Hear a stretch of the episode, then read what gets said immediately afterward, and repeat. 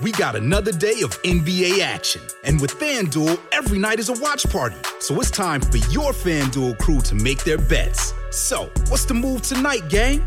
You know that new customers who bet $5 get $200 back in bonus bets if you win. Woo-hoo, we're heating up, fam. Bet all the stars with all your friends and make every moment more only on FanDuel. New customers bet $5, get $200 back in bonus bets if you win. Make every moment more with FanDuel.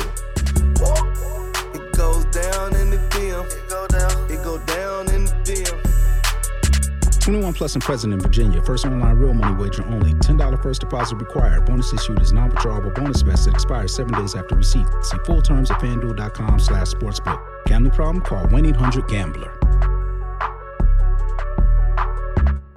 It feels like we're all being told to go on this diet, take that supplement. Ozempic will give you depression, but you know what'll cure that? Weed. Or you could try to balance your hormones. At Science Versus, we're like, What the f is going on? forget the crap online and listen to Science Versus. Just the facts. Oh, and a bunch of stupid jokes. What is a ghost's favorite fruit? Blueberries. That's Science VS. New season out on Spotify soon. This episode features discussion of drug abuse, suicide, and murder that may be offensive to some listeners. Discretion is advised, especially to listeners under 13.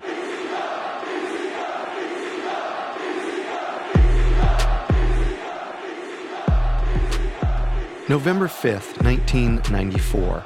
The Viking Arena in Philadelphia, Pennsylvania was a literal sweatbox. No windows, no air conditioning.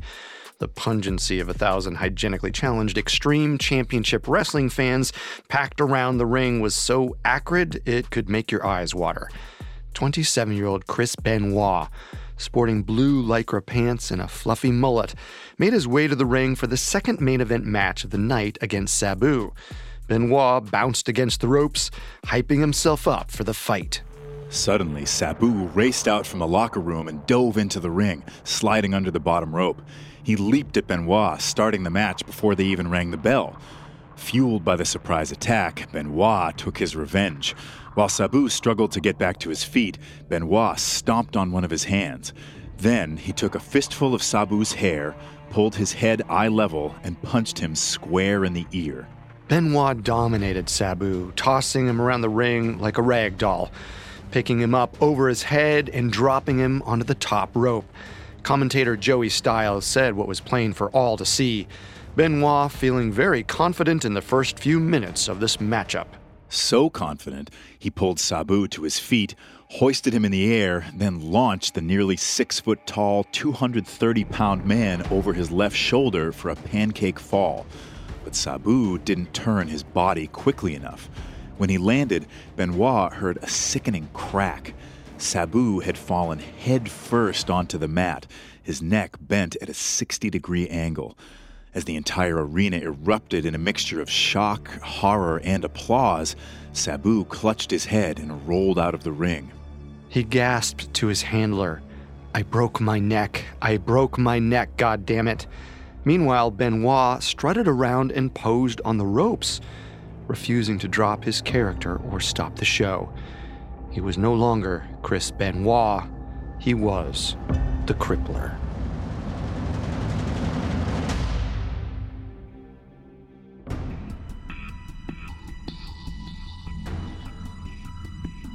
Welcome to Sports Criminals, a Parcast original. Every week, we dive into the dark side of sports history and look at athletes who not only broke the law, but broke the rules and covenants of their sport. We'll also uncover how their actions impacted the history of the sport they played. I'm Tim Johnson. And I'm Carter Roy. You can find episodes of Sports Criminals and all other Parcast originals for free on Spotify or wherever you listen to podcasts. To stream Sports Criminals for free on Spotify, just open the app and type Sports Criminals in the search bar. At Parcast, we're grateful for you, our listeners. You allow us to do what we love. Let us know how we're doing. Reach out on Facebook and Instagram at Parcast and Twitter at Parcast Network. This is our first episode on professional wrestler Chris Benoit. Through the course of his 22 year career, Benoit made a name for himself around the world, winning titles in Canada, Japan, Mexico, and the US. He was regarded as a hard worker, a disciplined wrestler, and a loving family man. Until, in June of 2007, 40 year old Benoit did the unthinkable. Over the course of three days, he murdered his wife, Nancy, their seven year old son, Daniel, then took his own life. This week, we'll track Benoit's rise through the ranks, from his start in Stampede to his time in the WWE. Next week, we'll cover the events leading up to the gruesome Benoit family tragedy. We'll try to understand how one of the best men in the locker room made the most shocking real life heel turn imaginable. Before we get into the story, let's talk about professional wrestling for a second. People are quick to point out how wrestling is fake, but that's not really an accurate description. As WCW World Heavyweight Champion Bill Goldberg said, it's not fake, it's predetermined. Well, what does he mean by that? Uh, well, wrestling can't be called a quote unquote real sport because it's not a competition. The outcome of every match is decided backstage by bookers and promoters. So, no, it's not a sport. It's a performance, one that requires a great deal of real talent and real athleticism. Sure, guys pull their punches, their kicks don't actually connect, they oversell their injuries to the crowd. But the work done in a wrestling ring is undeniably grueling and physically punishing. There's a right way to take a German suplex, but there's no easy way. You're still landing with the full force of your body weight on a hard, suspended mat, which is really just a few inches of wood covered by even less foam padding. And if you land the wrong way, you can pinch a nerve or rupture a disc or break your freaking neck. Yet, night after night, show after show, wrestlers take to the ring and dive headfirst off that top rope, all in the name of putting on a good show and telling a good story. And like all stories, there are heroes called babyfaces and villains called heels. For decades, wrestlers resolutely maintained their caricature personas both in and out of the ring, upholding the strict rules of kayfabe canon. They only referred to each other by their in ring names. Heels only traveled with heels. Faces only partied with faces. And backstage, there were always two separate locker rooms. In a fake sport, Kayfabe added the necessary realness to work all the wrestling fans out there into believing what they were seeing. Someone who really buys into the world of wrestling, someone who either actually thinks it's real or allows themselves to forget that it's predetermined, is referred to as a mark. This is a holdover from the origins of professional wrestling, when matches were basically mobster backed betting schemes. Working a mark is con artist lingo. In later years, they weren't so much conning you out of your money as they were your loyalty and fandom. And Chris Benoit was self admittedly one of the biggest wrestling marks of all time. He could never get enough of professional wrestling, even when he became a professional wrestler himself. Author Matthew Randazzo wrote in his book, Ring of Hell At heart, Chris Benoit was just a big fan someone who had irrationally followed his childhood dream and continued to pursue it long after he knew better. Benoit grew up in Edmonton, Alberta, Canada in the 1970s. At that time, wrestling promotions were broken up by territories. Who you saw in the ring depended on where you lived. Alberta and most of Western Canada belonged to a promotion called Stampede Wrestling, run by Stu Hart. Stu's wrestlers trained in the dungeon known to be one of the most punishing initiation rites imaginable. In a literal basement prison in his mansion, Stu stretched new wrestlers in sadistic submission holds, only releasing them when they begged for their lives through blubbery tears. In this crucible, he produced some of the most violent, hard bitten, ass kicking fighters around. They had to have that kind of talent to survive with their fans. Randazzo explained if Stampede ever offered up the type of cartoonish, phony action that typified pro wrestling elsewhere, the bar brawling audience would riot and heckle. And at the center of this destruction in the late 70s and early 80s, when Chris Benoit was a kid glued to his TV set, was the dynamite kid Tom Billington. Benoit completely idolized him. At only 5 foot 8 and 220 pounds, Billington made up for his smaller size with insane acrobatics in the ring that could rightfully be described as suicidal. His signature move, the diving headbutt, saw Billington leap headfirst from the top rope, arms at his side, drilling his skull into his prone opponent's chest. He performed this spine shattering stunt thousands of times in his career. Unsurprisingly, Billington was wheelchair bound and brain damaged before the age of 40. Other wrestlers called him a cautionary tale, but to Chris Benoit, Dynamite Kid was his favorite performer, personal role model, and professional blueprint. Every other wrestling champion was some 7 foot, 300 pound monster that slapped little guys around in the ring. But Billington's agility and stunts made the big guys look like uncoordinated clods that he could wrestle circles around. He proved that midweight wrestlers could be champions too, as long as they had enough guts. Benoit, who was also a small guy, decided at age 12 he was going to follow in Dynamite's footsteps, no matter what. Benoit went to work building up his slight physique through weight training and allegedly steroid use. By 1985, he could bench press 400 pounds. That year, he joined Stampede Wrestling and was brutally initiated into Stu Hart's dungeon. According to Randazzo, Stu believed that a pro wrestler should, above all else, be tough and humble, and the only reliable solvent of a rookie's ego and fear was the merciless, concentrated application of pain. After a trainee experienced true, pristine pain, there would be nothing that could ever faze him in the ring. This last part was especially important, not just to maintain kayfabe, but also to keep a wrestler from getting injured. The choreography of most matches is called in the ring. Generally, the only thing laid out beforehand is who's going to win and what their finishing move set will be. This means the wrestlers have to be able to communicate quickly and accurately during a fight, no matter how beaten up or exhausted or concussed they are. They need to be able to react on an instinctual level when another wrestler jumps at them from the top rope or picks them up and body slams them onto the mat. Stu applied Malcolm Gladwell's 10,000 hour rule to professional wrestling. But instead of running scales on the cello, his boys were running the ropes and taking pratfalls. Benoit was a diligent student, silently and graciously taking his lumps. While this could be seen as a young man adopting professionalism toward his chosen career, it could also be seen as the first time the line between real life and kayfabe blurred for him. The dungeon was legendary among wrestling circles. He'd known what he was signing up for going in.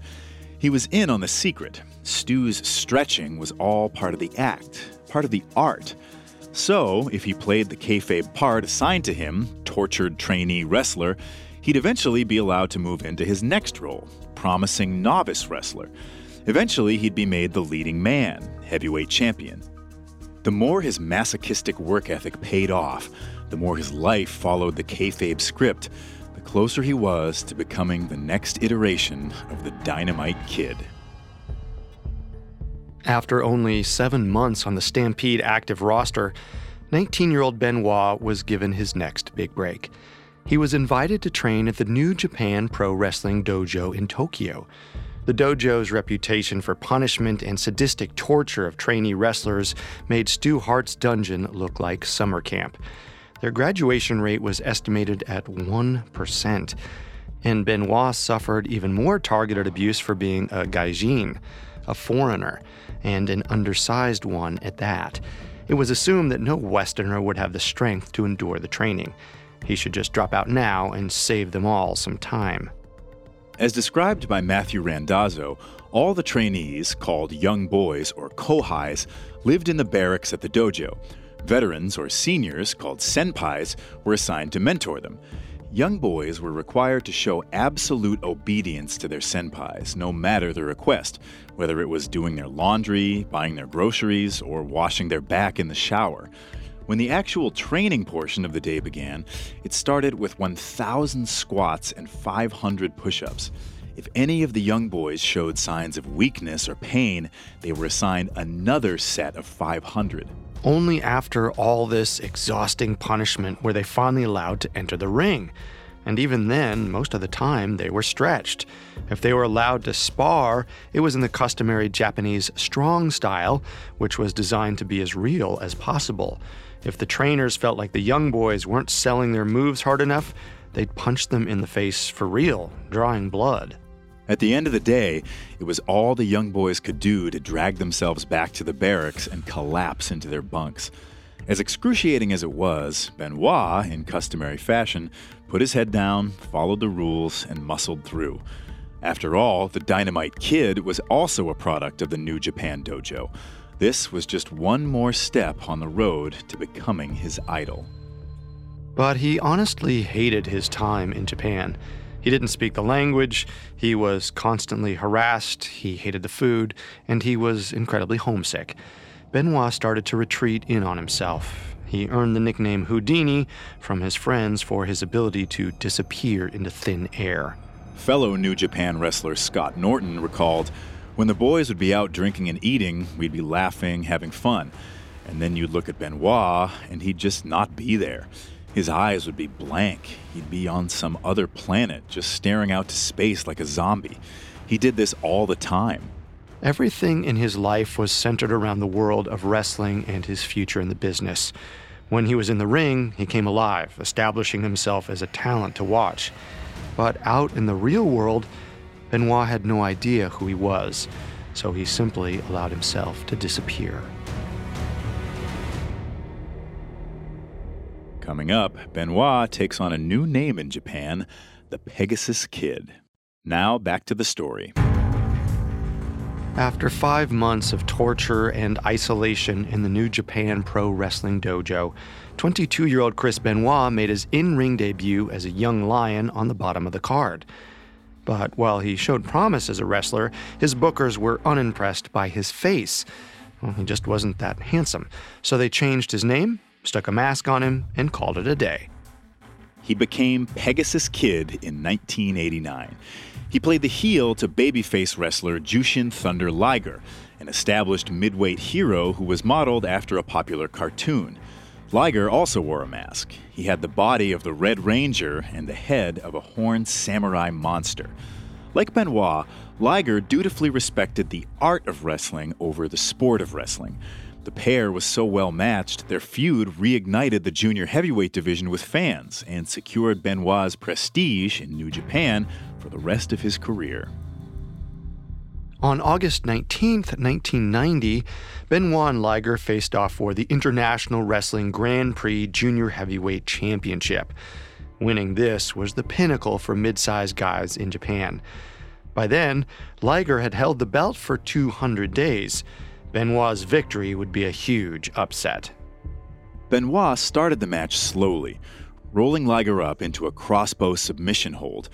He needed to build a clear story arc for the audience, one in which he completely dominated Liger. So once Liger escaped the submission hold, Benoit focused all his attacks on his opponent's back because, according to kayfabe rules, it had been weakened by the stretching. It was something Benoit could continue to exploit. He smashed Liger into the mat with a belly to back suplex.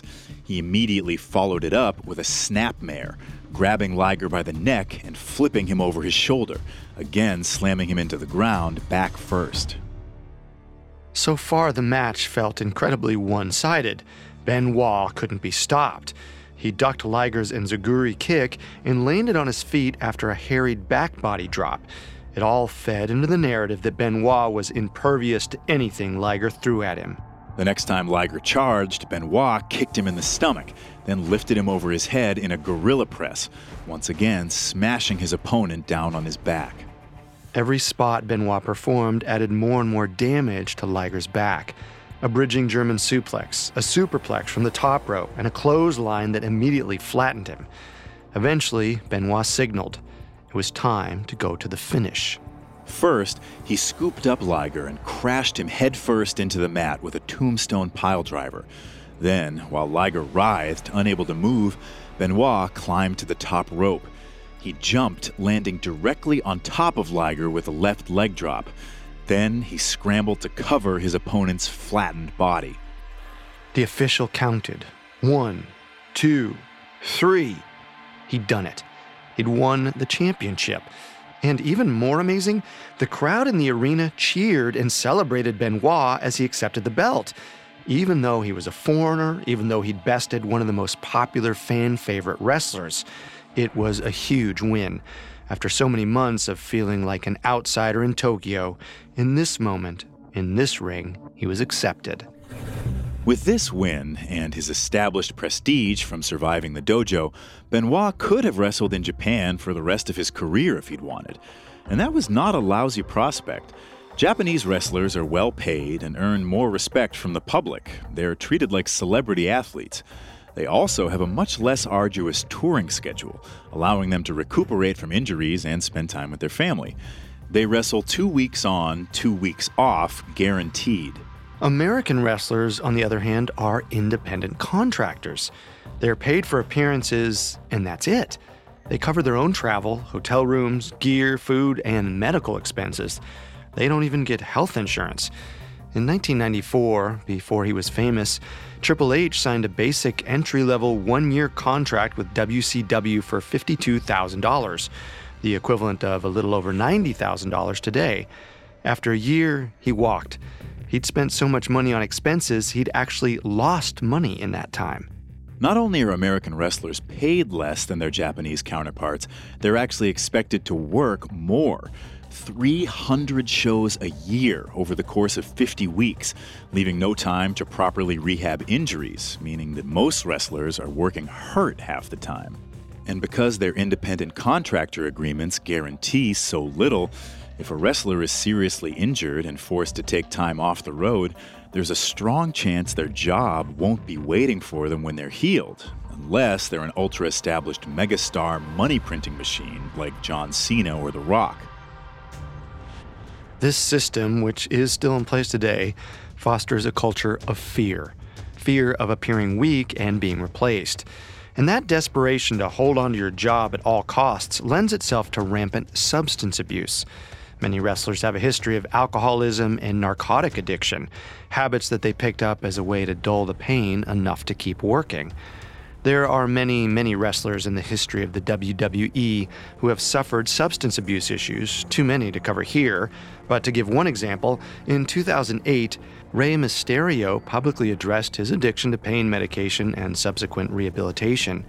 He attributed his introduction to opioids to his many injuries. As wrestling blogger Joe Burgett relayed in a post for Bleacher Report, Mysterio has had so many surgeries and injuries, and on top of that, he has to wrestle four to five times a week on the same places he hurt before. Painkillers were needed for him to even move half the time. Despite the opioid addiction, and despite what must be constant pain, Rey Mysterio refused to give up on his career. As of 2020, he's still a professional wrestler. Chris Benoit had seen this kind of reliance on illegal substances in his territory days in Canada. Guys that were so beat to hell they had to pile on the downers every night just to be able to sleep, then greeted each morning with a bowl of Wheaties and a bump of Coke to jumpstart them back into action. Even his hero, Dynamite Kid, was eventually caught in this cycle. Benoit was never much of a hard drug user or binge drinker, but he was allegedly a heavy steroids user. Colleagues reported that Benoit was constantly juicing. The Stampede locker room nicknamed him and his tag team partner Megadoses at one point over their extreme usage. This not only helped him maintain his massive musculature, but the steroids helped heal his injuries at a faster rate. He was juicing so much and so addicted to life in the ring that while the rest of his New Japan colleagues enjoyed their 2 weeks off to get some much-deserved R&R, Benoit sought out extra matches. Those 2 weeks off didn't feel like a vacation, they felt like a waste of time. He didn't need a break, he needed to work. One of the New Japan promoters hooked Benoit up with some colleagues in a Mexico promotion.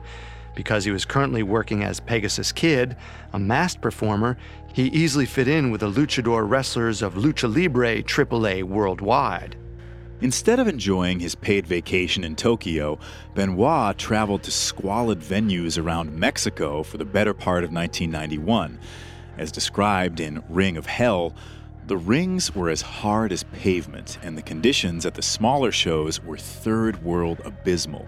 Some shows would be held in filthy boxing rings, cockfighting pits, or in rings consisting of concrete platforms covered in sawdust. The shower meant a garden hose out back with a bucket, and sometimes the only lighting available was a rope strung over the ring that held a garbage can with a hobo fire lit inside of it. Given this context, we understand more how much Chris Benoit was addicted to wrestling. He had a pathological need to prove himself as the most professional, most experienced, most consummate wrestler of all time. He wanted to be the guy that other wrestlers wanted to be, the dynamite kid for a new generation. He never wanted to be accused of resting on his success. He wanted to push himself to keep going for more. And that meant taking on the United States wrestling scene until he'd established himself as a top guy in an American promotion he'd never let up. Because without that final accolade, he could never truly compare himself to the Dynamite Kid. 25 year old Benoit got his chance to make a move in 1992 when he was booked in World Championship Wrestling's Clash of the Champions TV special. Though WCW was certainly second banana to WWE, it was still a major televised promotion. Wrestling as Chris Benoit, no longer the Pegasus Kid, he was tagged with an old friend from Stampede Wrestling, Biff Wellington, the other half of the Megadoses. They were set to fight fellow Canadian Flyin' Brian Pillman and Benoit's longtime New Japan rival, Jushin Thunder Liger. It was just one tag team match in a huge tournament of international talent, and it would essentially serve as Benoit's tryout for the American big leagues. Benoit especially wanted to impress WCW's booker, Bill Watts. He'd recently taken the helm and was eager to right the ship after a few years of mismanagement. Benoit had heard that Watts was scouting new talent for the show. But he had to strike a delicate balance between trying to impress Watts without stealing the spotlight from his competitors. Author Matthew Randazzo explained The match wasn't about Benoit. He was brought in to sell the fans on the ability and credibility of Pillman and Liger. If Watts got the impression that Benoit was cutting a commercial for himself, they would never be in the same locker room again. Benoit and Liger started the match in the ring, their tag team partners cheering them on from the apron. Tasked with making Liger look good, the men started out with some traditional Greco Roman grappling. Benoit flipped Liger over with a fireman's carry, but Liger popped right back up, showing that he was impervious to the move. Throughout the match, whenever Benoit looked like he was getting ahead, it was simply set up for Liger to overcome his offense and look more and more superhuman. Benoit afforded the same courtesy to Brian Pillman, working a punishing sequence halfway through the match. While running the ropes, trying to set up a clothesline, Pillman caught Benoit in the middle of the ring and sent him flying outside through the middle ropes. When Benoit tried to come back into the ring from the top rope, Pillman snatched him from behind, sending him crashing to the mat in a belly to back suplex. Then, while Benoit struggled to get to his feet, Pillman took to the top rope himself. Once Benoit was standing, Pillman launched himself feet first into Benoit's chest, leveling him with a dropkick. By the end of the seven and a half minute match, Benoit had proven himself as a humble hard worker and a ring general. He impressed Watts well enough that in January of 1993, he joined WCW full time and went on tour. But for all his years in the dungeon and the dojo, he was woefully unprepared for the experience. Chris Benoit had a gaping blind spot in a key area of American locker rooms. The consummate professional, the humble workhorse, willing to pay his dues and prove his worth, had never before had to contend with backstage politics. Benoit wasn't walking into a professional wrestling locker room, he was entering a viper's nest.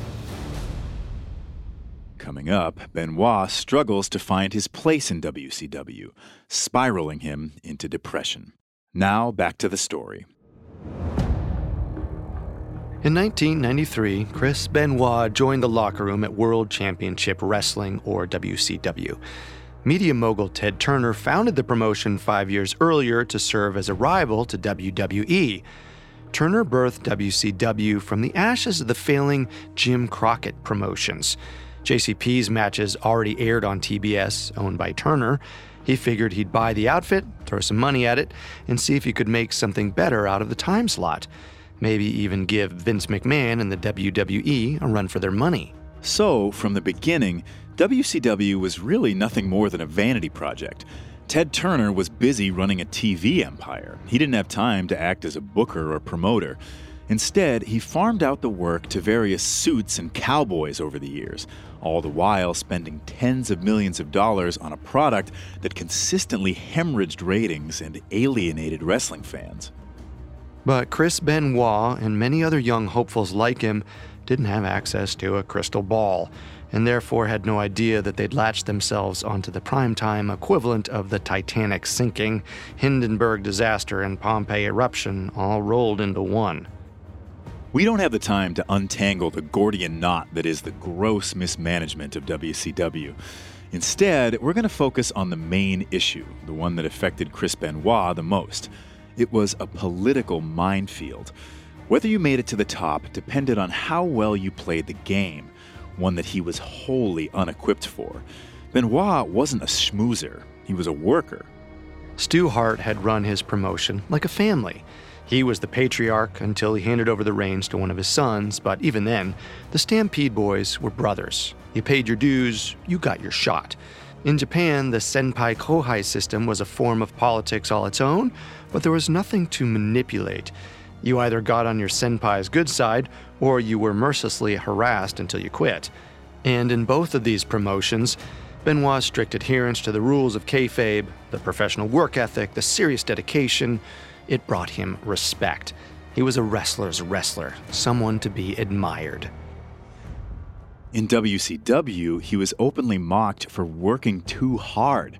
Benoit watched the guys at the top slither their way into management's good graces by smooth talking and glad handing. The A guys partied their butts off every night, stumbled into the ring drunk, failed to show up for matches at all, and raked in millions of dollars all the same. While most of the WCW roster was under typical we'll give you the axe whenever we feel like it contracts, the A guys had finagled mind boggling guarantees that made as little sense to the storytelling as it did to WCW's bottom line. And it was their total disregard for good storytelling and showmanship that Benoit took more offense to than the money. Decisions about who should win a match and who should be a top guy were completely arbitrary. They'd steal someone's heat without a second thought, even if it made zero sense for the storyline or the established character. In Ring of Hell, Randazzo uses a rivalry between Hulk Hogan, the top face in WCW at the time, and super heel Vader as an example. By that point, Hogan was pushing 40 and all around pretty washed up. But the suits at WCW, who were completely out of touch with wrestling fans, still saw Hogan as a superstar. So they pushed him to the top of the card and gave him a contract that said he could stay there for as long as Hogan wanted, essentially making him his own booker. In 1992, they brought on a young hotshot heel named Vader, a 6'4, 450 pound behemoth. His finisher, the Vader Bomb, was one of the most realistically devastating moves at the time. The Vader Bomb is a corner slingshot splash from the second rope. Vader would bounce a few times on the ring to gain momentum, then jump backwards and land all 450 pounds directly on his opponent's prone chest. He once cracked an opponent's ribs and ruptured his spleen with the move. In kayfabe rules, this was an instant match ender. There was no way to come back from the Vader bomb. Unless you're Hulk Hogan, aka you're contractually guaranteed to be invincible. In one of his early matches with Vader, instead of selling the damage of the bomb at all, Hogan leapt up to his feet and started posing in the middle of the ring, completely unfazed. And just like that, the power of the move and Vader's credibility completely vanished. A sacrificial lamb to Hulk Hogan's vanity. To Benoit, it was one of the most selfish, disrespectful things one wrestler could do to another, to the integrity of the work. For years, Benoit toiled away in WCW, unable to advance or get any heat. Top guy Kevin Nash referred to him and other mid carders as nothing more than vanilla midgets. The audience would never accept them as champs. In response to this stagnation, Benoit followed the gospel of the dungeon and the dojo. He kept his mouth shut and worked harder. Night after night, he killed himself in the ring, still believing that with enough dedication, he'd win management's respect and get his shot at the top of the card. But all he got for his trouble was more wear and tear on his body and constant seething resentment. His best friend and fellow WCW mid carder, Eddie Guerrero, was handling the situation even worse than Benoit, numbing his frustration with booze and drugs. Eventually, he had enough. By December 31st, 1998, Guerrero was despondent and completely broken by his WCW prison. He went for a drive by himself. He swallowed five capsules of GHB, a powerful sedative typically used as an anesthetic. Then he slammed on the gas pedal until he reached 130 miles per hour and drove off the road into a ditch. Guerrero was launched through the front windshield, his body catapulted 100 feet through the air. Miraculously, Guerrero survived the crash, though doctors warned that he would likely never walk again.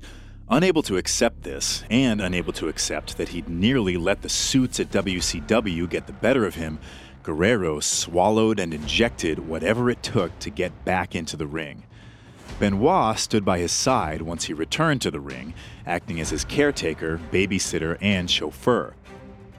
Randazzo wrote After Eddie drank and pilled himself into an incoherent stupor, Benoit carried him through hotel rooms and locker rooms and meetings, doing his best to keep an eye on Eddie and protect his job so he could support his family.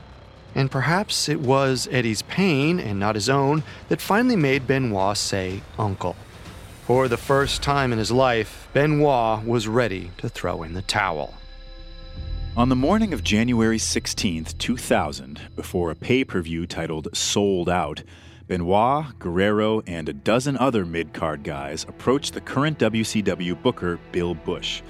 They wanted to be released. Not pleased by the prospect of losing over a dozen workers in one fell swoop, Busch asked the men for some time to think. While he contemplated what to do, Benoit allegedly revealed to a WCW announcer that he'd already made up his mind. He was leaving, one way or another.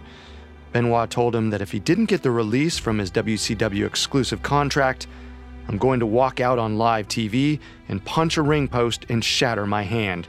Then I'm going to punch the ring post with my other hand and shatter it too. Then I'm going to walk backstage, go to the hospital, and sit out while I recover. Luckily, such drastic measures weren't required. A week after the pay per view, Benoit was legally released and free to pursue work with another promotion.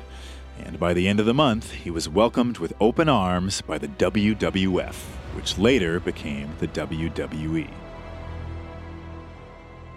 Life in the WWE locker room was everything that Benoit could hope for. At first, he was treated to a heavy push in the booking, Along with former WCW wrestlers Eddie Guerrero, Dean Malenko, and Perry Saturn, he formed a stable called the Radicals. They were immediately pitted against hot commodity D-Generation X, the stable run by management darling Triple H. The next week, the Radicals stunned audiences with a heel turn, joining forces with DX, launching Monday Night Raw to an 8.1 Nielsen rating for the night. Chris Benoit had climbed the mountaintop and planned to stay there. But soon enough, the same political maneuvering that plagued the WCW locker room made its way to the WWE. While WCW had lacked a strong leader, suffering from a revolving door of clueless promoters and narcissistic bookers, WWE had almost the exact opposite problem, though it yielded similar symptoms. The company was ruled by the iron fist of Vince McMahon. He hired every wrestler, approved every plotline, and decided the outcome of every match. Sitting at his knee, waiting for their turn on the throne, were his two children, Shane and Stephanie.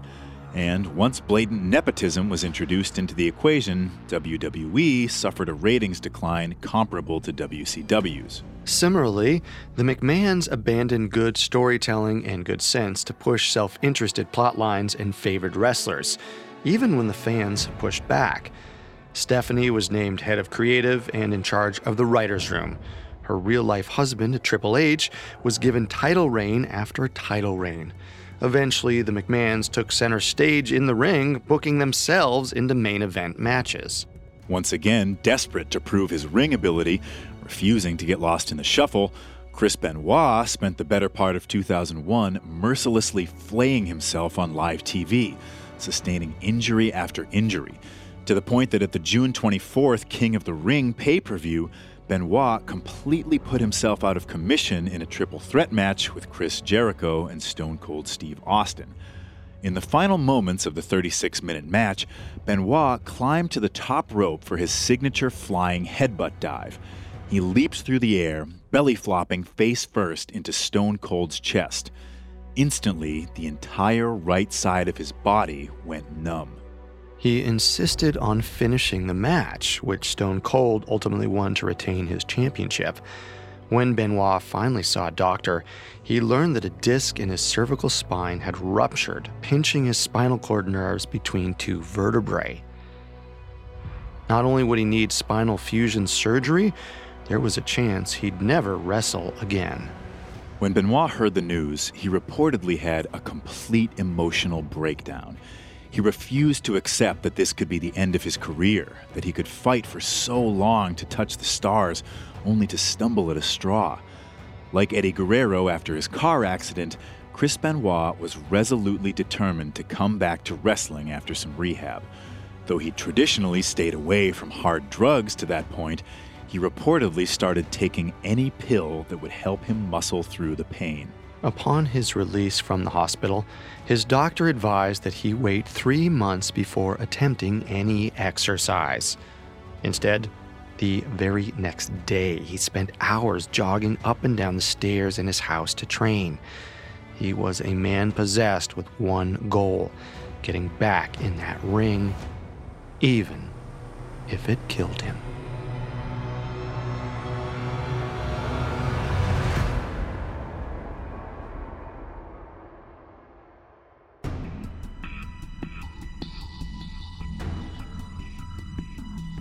Thanks again for listening to Sports Criminals. We'll be back next week with the rest of Chris Benoit's story.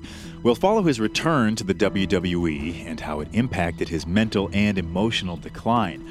Finally, we'll walk through the events of the Benoit family tragedy and how it changed pro wrestling forever.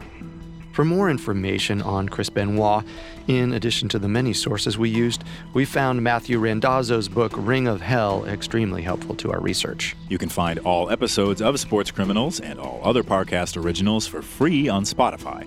Not only does Spotify already have all your favorite music, but now Spotify is making it easy for you to enjoy all your favorite Parcast originals like Sports Criminals for free from your phone, desktop, or smart speaker. To stream Sports Criminals on Spotify, just open the app and type Sports Criminals in the search bar.